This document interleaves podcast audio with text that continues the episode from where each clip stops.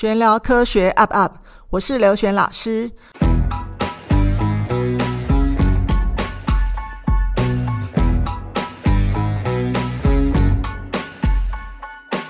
呃，很高兴今天请到那个张希芸，他是呃，我先这样介绍好了，他是我在敦中敦化国中数理资优班的学生，后来他考上建中数资班，那接下来要请他好好的介绍自己哦。好的，各位大家好，我是张希芸。那我在国中的时候，就像老师讲的一样，是数资班的学生，而后也以市长奖，也就是当时班上第一名，也是敦化国中当时男生第一名的校代表。那后来进入高中，考到了建中的数理资优班，那也是以议长奖，也就是第二名毕业的。那我目前是在港大，也就是香港科学，呃，香港大学就读金融科学系，也就是 FinTech。那我主要得奖的经历有很多，包括当时和刘老师在一起学习的时候，就是有科展，嗯、也有得到中等奖助的一些呃名次。对，对，那当时也有在参加作文比赛，也有在高中的时候代表过建中去参加北市的作文比赛，并拿到第一名。哇，你这样听起来是别人家的孩子哎，啊，但但是据我所知。好，就希芸，我问一下，当初你那个班，我记得我为你那个班呢，我学过一个英文名词叫做 “anarchy”，就是无政府状态。因为你们班我知道很惨烈，就就全班没有人管，然后你们班大概只有你跟那个安云，就是我们数字班。这两位学生考上一个建中，一个北女，但下去就蛮惨的吧？你要不要稍微讲一下？那第一个你班的状况，第二件事呢，就是说你如何在那种吵杂的环境当中，在一个没有没有人管辖的环境当中，你跟安芸还能够达到这种成就？好的，那我先说明一下当时我们班的状况，就是当时在敦中的时候是有考五科段考，也就是满分是五百分。但是当时我们前两名和第三名的差距可以达到大概一百分，甚至到一百二十分。那当初因为我们的那一个班导，也就是班级导师，他其实比较不管事，而且他好像也退休了。哇，对，教完文这一届就退休了，所以他其实当时并没有说特别想要去管理这一个班级。那也导致说，我们这个班大概从国一下学期之后，分数就越来越惨烈。那应该也是当时所谓敦化国中的放牛班吧？嗯，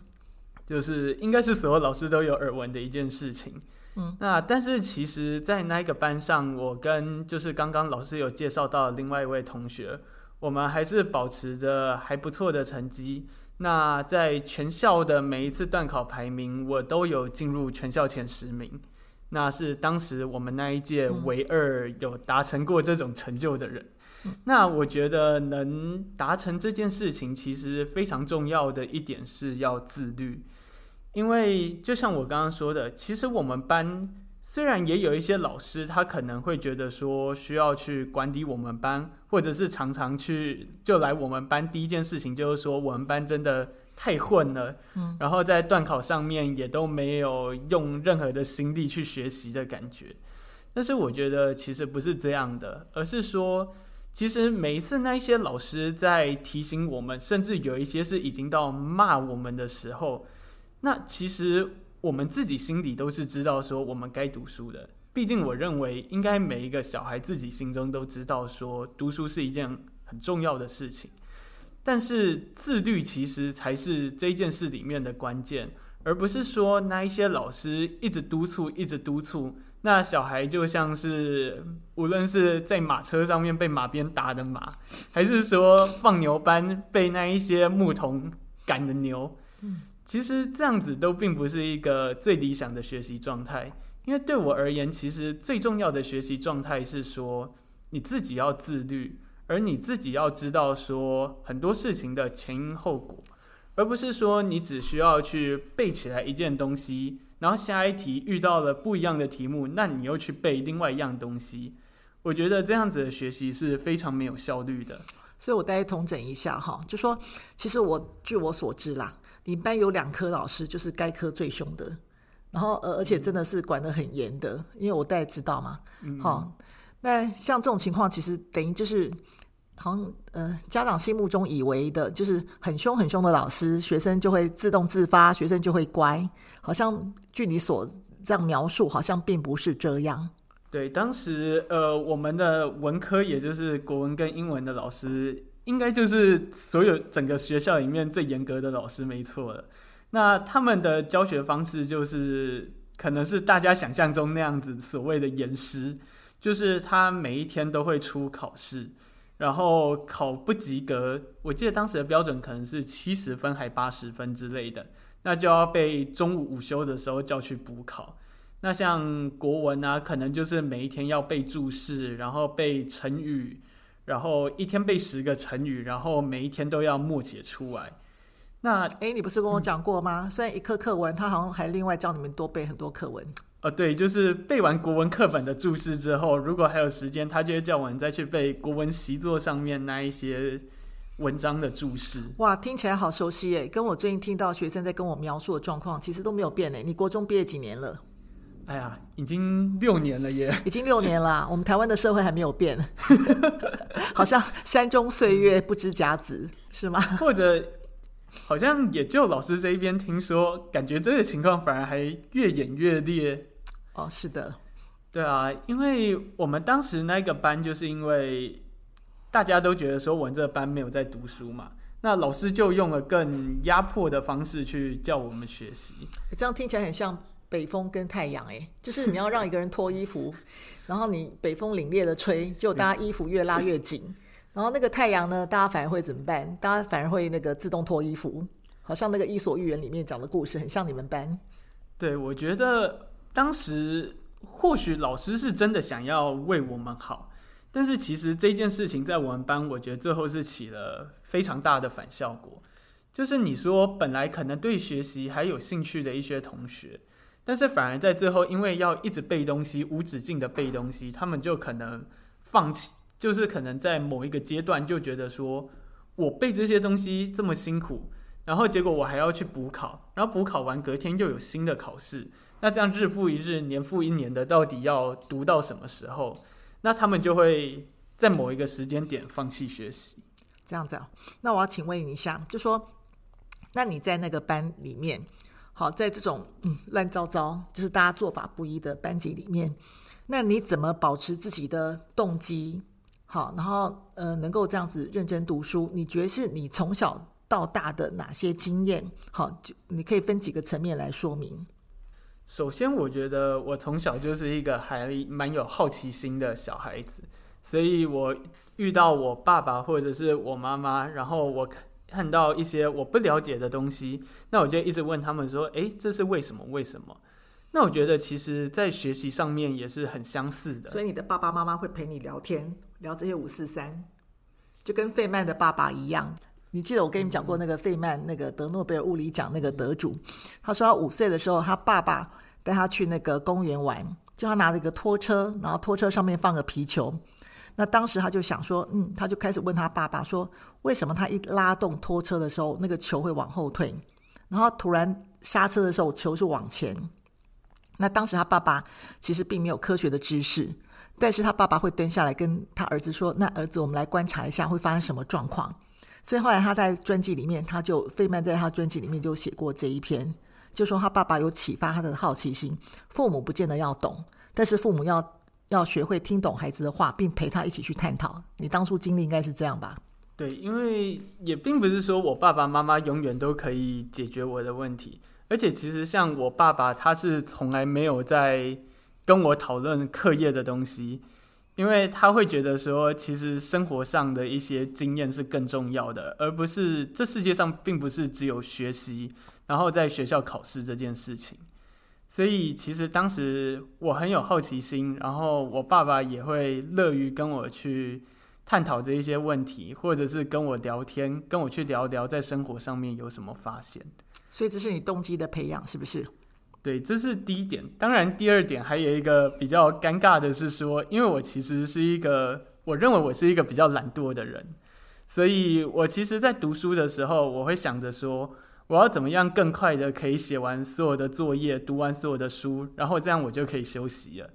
那或许也是因为这样子，所以我其实在学校上课，有时候老师可能很多废话的时候，我可能就会把那一天的作业都赶快写一写，或者是说明天要考的试，那我的书就先全部读完。哎，但是我这好像有印象嘞，你们那届有一位同学进建科的，他的速度非常慢，就拖拖拉拉的。然后我后来就问他为什么，他说因为如果他速度很快写完的话，他说老师跟家长又会丢更多的考卷给他写。他说：“可能他同一个东西，他已经写到很烦，要写五六次，所以他说他就故意把速度整个变很慢，这样他只要写一回就好了，是这样吗？”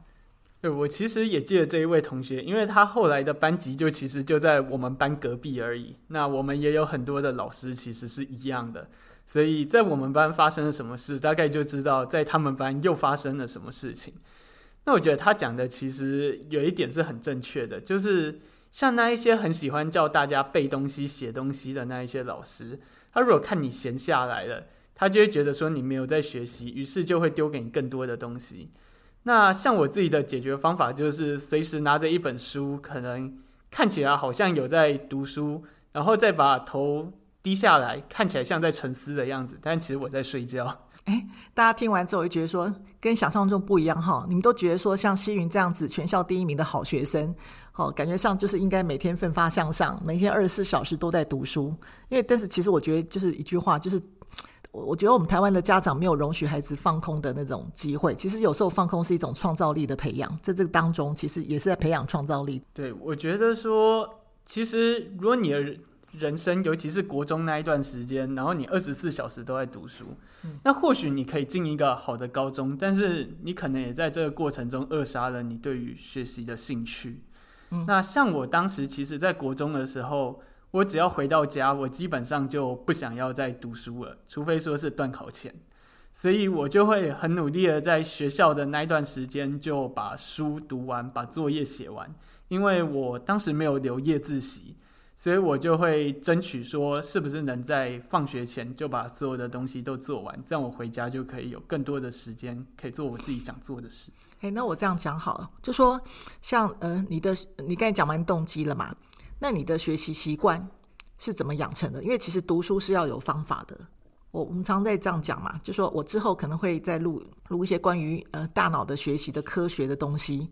好，其实就是我们增加我们的大脑神经的。接触，因为我们知道神经细胞，你生物课读过，好像有树图跟轴图嘛，嗯、好，那所以你连接更多的东西，那这样是我们的记忆力其实更强的嘛。好，那像你的学习习惯是，你是用什么样的学习习惯？因为我相信哈，从小学到国中，国中到高中，其实我觉得随着学的深科目的深入跟难度，不可能用一样的方法。因为我大概记得你们小学的时候，几乎都是用捂着耳朵，然后背填充格。其实那是很错误的方法，所以后来我见你们到国中的时候，我都有在教一些方法。好，那你觉得，呃，在这个过程当中，你还学到哪些东西？那就先来讲讲国中以前我的学习习惯。就像我刚刚讲的，我其实对很多东西都有好奇心，所以我会想要知道一件事情的前因后果，而不只是单单一件事情发生的现象。那其实我爸爸妈妈后来，尤其是到国中，甚至是进到高中之后，他们可能不再能回答我每一个问出来的为什么。那他们就会叫我说：“那你为什么不自己上网查呢？”所以我后来其实就会再想到，诶，这件事情是为什么会这样的时候，我就会想要上网查，然后去了解前因后果。因为我爸爸妈妈是会让我用他们的手机上网的。那其实我觉得这件事情在刘老师那里我也深有体会，因为当时国中数字班刘老师在教书的时候，他也是教我们说，诶，为什么这件事情会这样，而不只是单纯去说明一个东西发生的现象会长怎样，而是了解了它的前因，然后了解了它的后果，甚至有时候是用螺旋式的方式让我们去了解说，哦。其实我们在这一单元学到的东西，其实可能跟另外一单元我们之前有学过的东西，其实是有联系，甚至他们可能是息息相关的。那知道了这一些之后，或许你就可以从这一些看起来很繁杂的题目里面去理出一丝头绪。嗯，我这样下个补充好了。我之前其实有讲过，我觉得像我们这种小孩，其实在读书阶段并不是二十四小时在读书，相反的，真正坐在书桌前读书的时间其实是很少。但是我觉得我们花了很多时间在做一个，在绘制一个从空中俯瞰地面的那种地图。好，那为什么呢？我这样举例来讲，好，我觉得现在我感觉的教育，台湾的教育几乎都是在打丛林战。就是你今天走没几步，你根本不晓得前面会出现什么植物或出现什么动物，那你也不知道会遇到个小土丘或遇到一滩水洼，我们都不会知道。但是我所以变大家全部都在紧张当中，好，所以你知道有有就像希云他刚才讲过的，有有一种闲叫做家长觉得你闲，或是老师觉得你太闲，但实际上是我觉得。如果今天我们先做好规划，假设这样好了，我每年在年度都会做计划。那做计划的时候呢，就排定期程，那我们就会知道自己在什么时间前面该做什么事。我觉得这样就不会害怕了嘛。就算是很忙，也不可能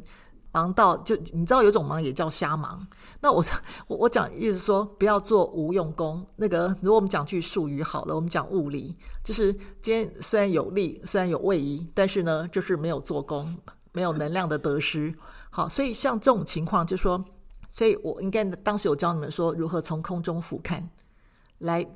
做整体的规划。我记得最清楚的是，我记得那时候国三的时候，九年级的时候，你们第一次模拟考，普遍的生物都考很烂，几乎生物都错好多题。那我那时候就问你们说，哎，你们暑假不是有上过生物复习课吗？然后你就跟我讲说，老师就只有考试，然后就问考卷有没有问题，然后这样就过去了。所以开学的时候，你不是问我吗？那刚好以前我当导师的时候，我有把那个所有的生物做个统整。我那时候好像有打一份很完整的讲义，就为了我的导师班。就那时候我在看晚自习的时候，我闲着没事干，我就帮他们打复习的讲义。那结果呢？你们好像我记得你们要跟我要，那我我刚刚讲说不可以随便要东西，好，我也不会随便给。所以那时候我就教你们如何用心智图的方法，然后来写笔记。所以我记得你的笔记写得很好，我到现在都还留着，就说。它只是一张小小的 A 四纸，可是却把生物一整张的内容都写在里面。然后我就说，写完一张，我就给你们那一张。就后来我发现一件事，你们自己写完那一张记得很清楚，对不对？嗯，对。我记得老师上当时甚至有说，诶，那其实你们看自己彼此写的就好了。你们写的甚至比我写的还要更详细，更有所谓的逻辑顺序。没有，因为因为你们上面写的东西，我记得幸运你写的非常好，原因是你并不是。把所有细节课文全部抄在上面，你是经过消化好内化之后，所以等于就是说，你上面列的东西就其实自己那一张比较不熟的部分，或是有错误的题目，所以你几乎是这样写法，你并不是像那个参考书一样，第一点、第二点、第三点，因为那个参考书那种写法，我说真的，其实并不好，没有办法帮助有整个轮廓的概念，对吧？对，因为像在写心智图的时候，我也有发现一个问题，就是。因为 A4 纸它其实本身就不大，那你要我当时的做法是在每一张 A4 纸写下一单元。我记得当时生物有十个单元，也就是说我只能用十张 A4 纸去归纳说整个三年级生物里面到底教了什么东西。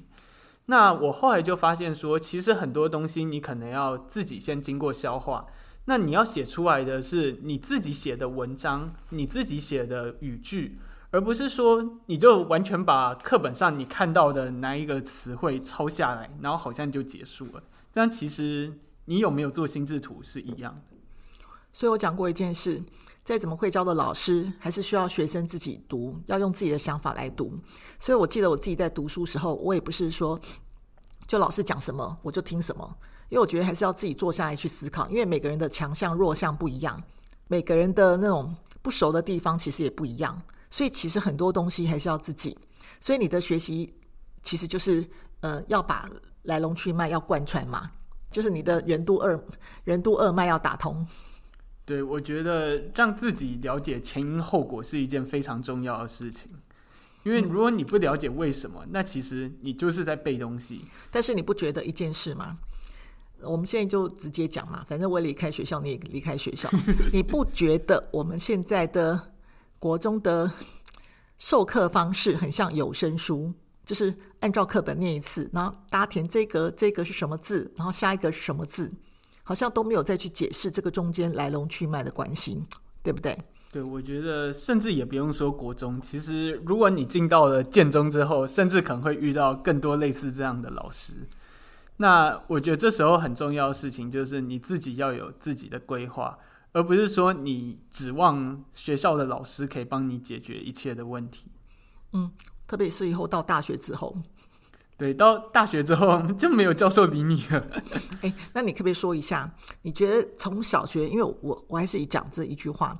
我觉得小学的成绩是很有欺骗性的，甚至连七年级的成绩都是有欺骗性的，因为内容都还算简单。可是其实我不晓得你有没有发现，有些人在前面的七年可能成绩都很好，可是慢慢到九八年级之后，其实就开始落下来。其实我觉得最重要是因为八年级理化课程的加入。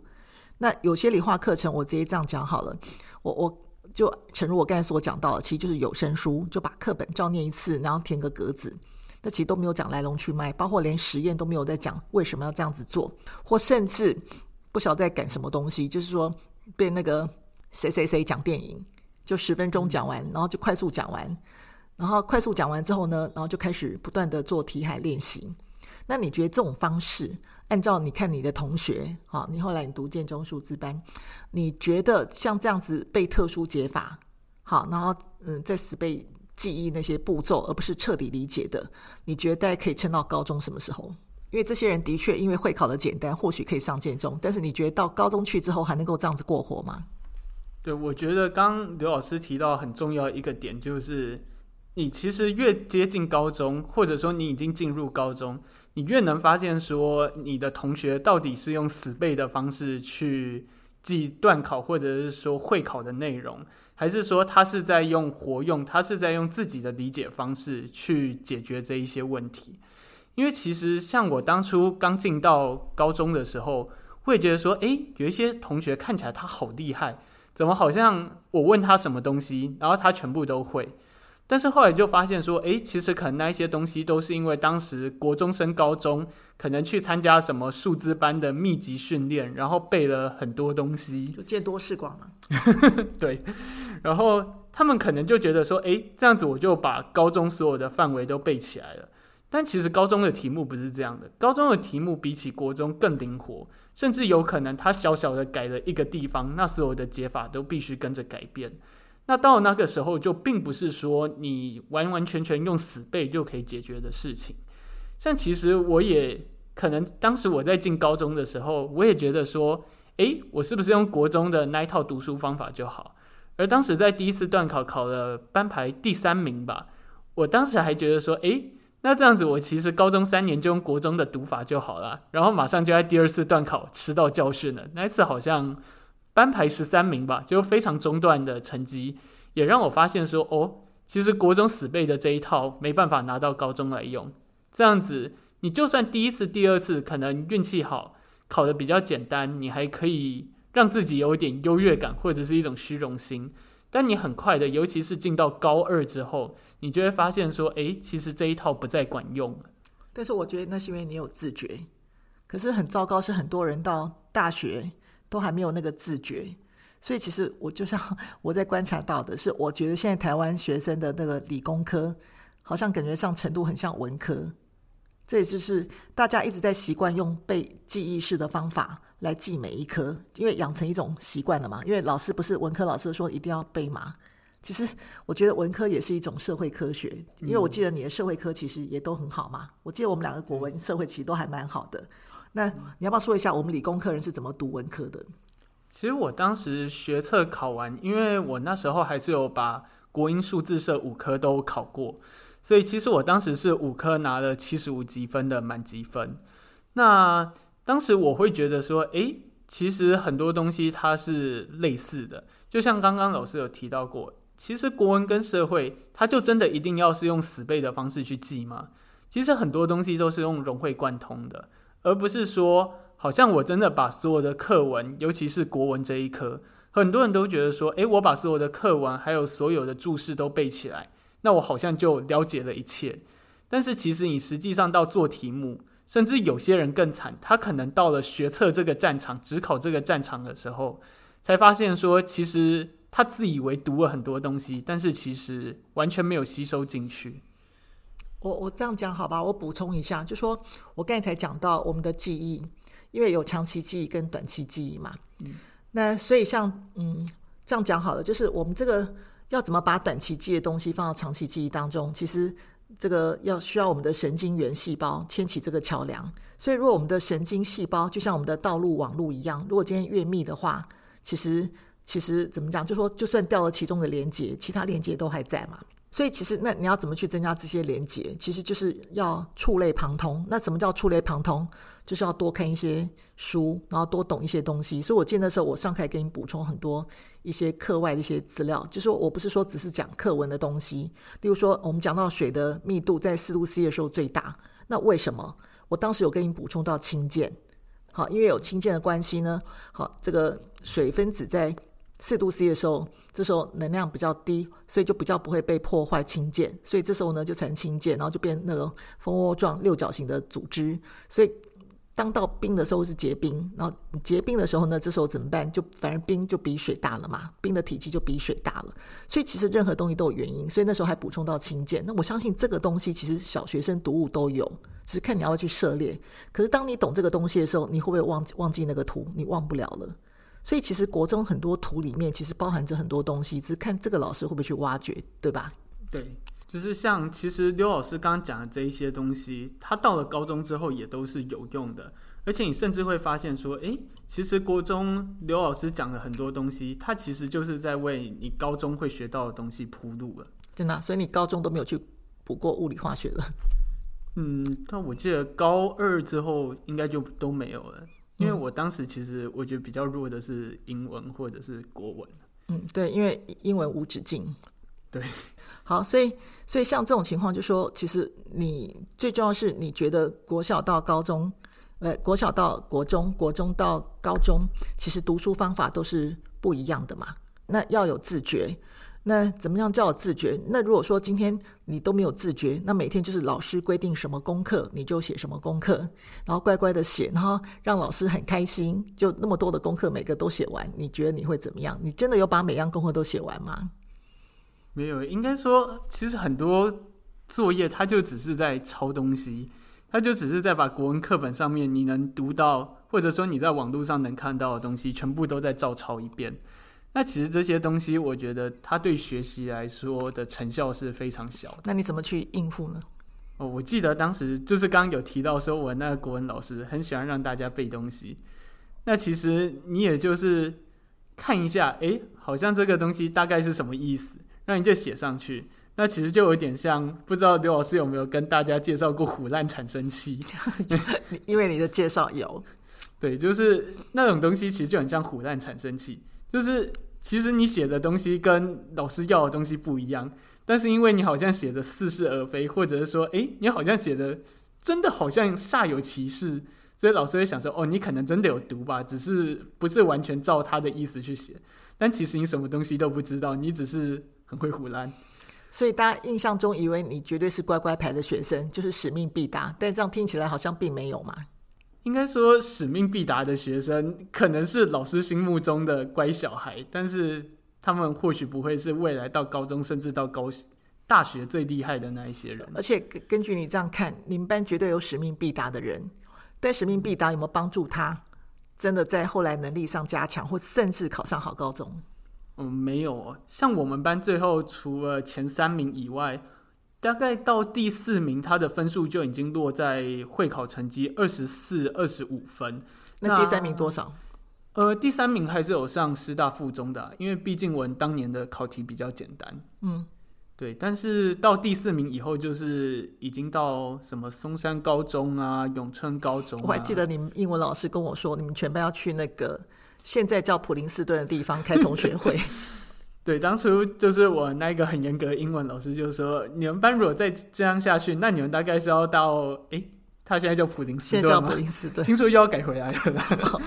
对，也就是裕达高职去开同学会。其实英文最后考出来的成绩差不多，真的是这样啊。真的，全班差不多成绩落在那个地方。呃，我觉得我们班可能应该至少十个人的成绩差不多落在。这样不行哎，这样大家当初为了为了那个读名校，然后迁户籍，然后就这样子大家。这么舟车劳顿来读书，就就只得到 这种结果。你看，当时我们，我记得我们班家长也有那种有点像自救会，就是发现班导没有在做事，然后他们就想要靠自己的督促，然后去严格逼同学学习，结果反而跟那一些叫我们一直被注视的那一些老师一样，只起了反效果。嗯，所以我们大家知道一件事，就是其实要读书要用功，其实我相信每个孩子都会知道，所以其实，在旁边一直念，嗯、其实。我觉得效果只会越来越差，因为这个应该是叫儿童的逆反心理嘛。我也这么觉得。其实，其实大家都自己都知道自己要做什么，只是当你今天给了大家更多的压力，那其实很多人就会觉得说，你凭什么给我这么多的压力？或者是他们就自我放弃，觉得说这么大的压力他们承受不起。我是要听洪兰教授说嘛，那个十六岁以前孩子的大脑其实都没有拼图完成，所以这他没有办法正确的判定他到底。将来需要做哪些东西，所以就变说，其实就会导致说逆反心理的存在，就是你叫他往东，他非要往西。这也是因为大脑的应该叫什么